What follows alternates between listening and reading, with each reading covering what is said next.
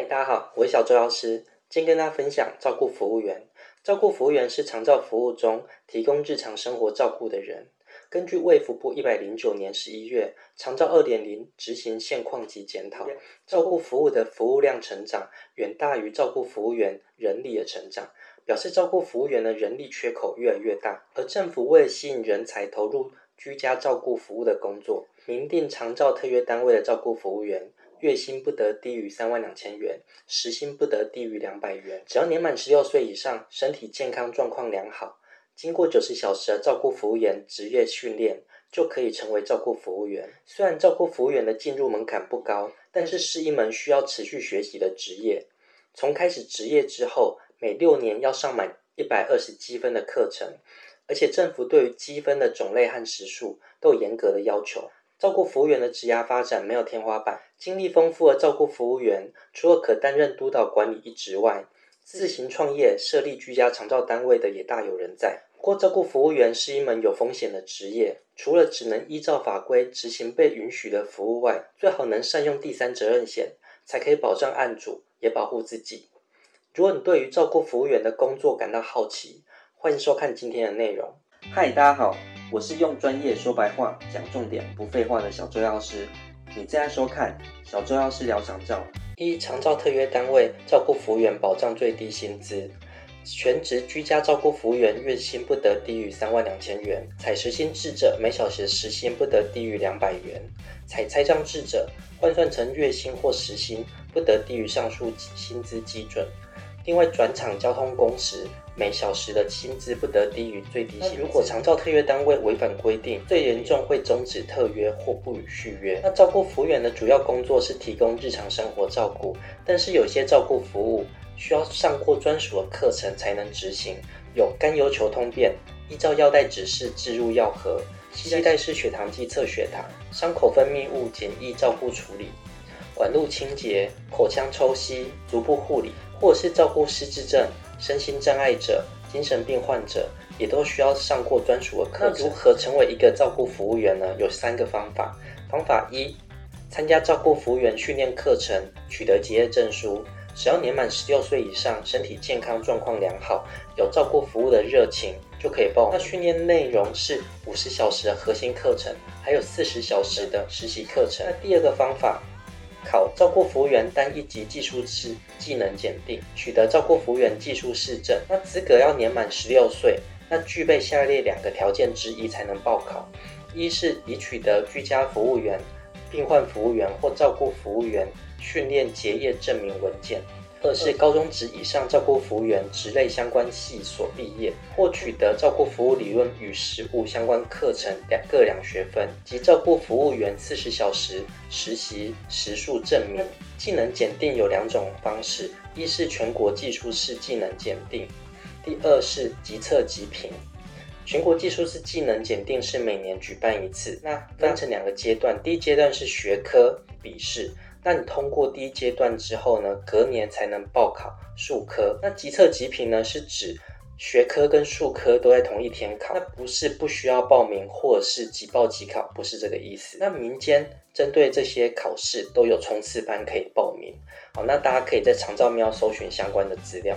第三个方法是高中职以上学校护理照顾相关科组毕业，可以在教育部统计处。大专院校学科标准分类中，各校科系所系学类查询。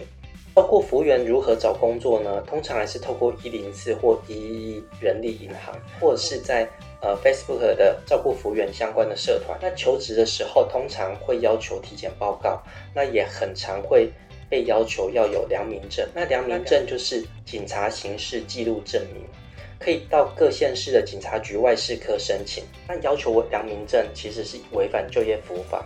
那大家可以到各县市的劳工局检举。那五，照顾服务员是一门需要持续学习的职业。那开始职业之后呢，每六年要上满一百二十积分的课程，通常每一小时的课程就是一积分。那课程分成四大类，有专业课程、专业品质、专业伦理、专业法规。那后面二到四项的课程呢，至少需要二十四点啊，不超过三十六点。其中消防安全、紧急应变、感染管控、性别敏感度合计至少要十点，多元族群文化至少要十四点。照顾服务员的职涯发展是没有天花板的，那三年之后就有机会担任照顾服务指导员，满五年的话就有机会担任照顾的督导员，那满七年的话就有机会担任长照单位的业务负责人。照顾服务员是一门有风险的职业，所以我们会建议透过照顾服务员业务责任险来降低风险。这个保险就是指照顾服务员在执行照顾服务时，若发生意外事故导致被照顾者受伤或死亡，那保险公司就会依照合约理赔。那不过要注意的是，若是照顾服务员执行医疗行为发生损失，是不理赔的，即便是买了责任险，还是不能执行法规不允许的服务。中风是仅次癌症、心脏疾病、肺炎，是台湾十大死因的第四名。年轻型中风患者就是指中风发生时不到四十五岁。近十年来，因为饮食、生活形态和环境等因素，台湾年轻中风患者占整体中风患者比例，从原本的五到六 percent 剧增到十五到十八 percent。也就是说，每七位中风患者就有一位不到四十五岁。中风发生后的三个月内是黄金治疗期，此时复健的效果最好。但是政府的长照服务可以支援吗？嗨，大家好，我是用专业说白话、讲重点、不废话的小周药师。你现在收看的是小周药师聊长照。我们在小周药师聊长照的第一集就有说到，长照服务有四大类适用资格：一是六十五岁以上长者。二是五十五岁以上原住民，三是五十岁以上失智症者，四是身心障碍者。而在第十集有提到，符合资格的中风患者，不仅可以透过出院准备衔接长照服务，快速取得长照协助；若需要密集使用赋能服务，还可以预支未来半年内照顾及专业服务额度的三十 percent。而年轻中风患者因为不到四十五岁，只能透过身心障碍者的身份。取得长照服务，而身心障碍是指经治疗后仍遗留身体功能的残缺，如肢体瘫痪、失语、痴呆等神经后遗症。所以要等中风症状稳定后，通常至少要经过半年，再经过专科医师鉴定，才可以申请身心障碍手册。所以年轻中风患者在黄金治疗期内无法使用长照服务。只能在中风半年之后，用身心障碍者的身份申请长照服务。那如果有买商业保险，就可以高枕无忧吗？那就要看你买的险种及理赔方式。如果买是中风确诊就理赔的险种，就可以在黄金复原期帮上忙。如果买的险种是要看中风六个月后的失能或残疾的状况，自然就和黄金复原期没有关系，但是和未来的生活品质有关。以下是常见的险种和相对应的理赔方式，整理仅供参考，请依照您买的保险条文为主。一、医疗险只负责住院医疗理赔，离开医院之后的需求就帮不上忙。二、重大伤病险只要中风确诊，拿到受纳伤病卡就可以理赔。以上两个险种都是确诊就理赔，而下面的五个险种，若保险条文中没有立即可判定的但书。原则上都是看中风六个月之后的复原情形理赔：一、重大疾病险；二、特定伤病险；三、失能险，以前叫做残废险；四、失能辅助险，以前叫残废辅助险；五、长照险。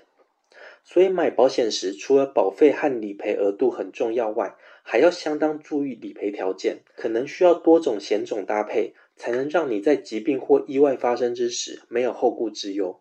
最后，预防中风发生才是根本之道，所以要控制生活习惯和饮食，定期做健康检查，维持血压、血糖、血脂稳定。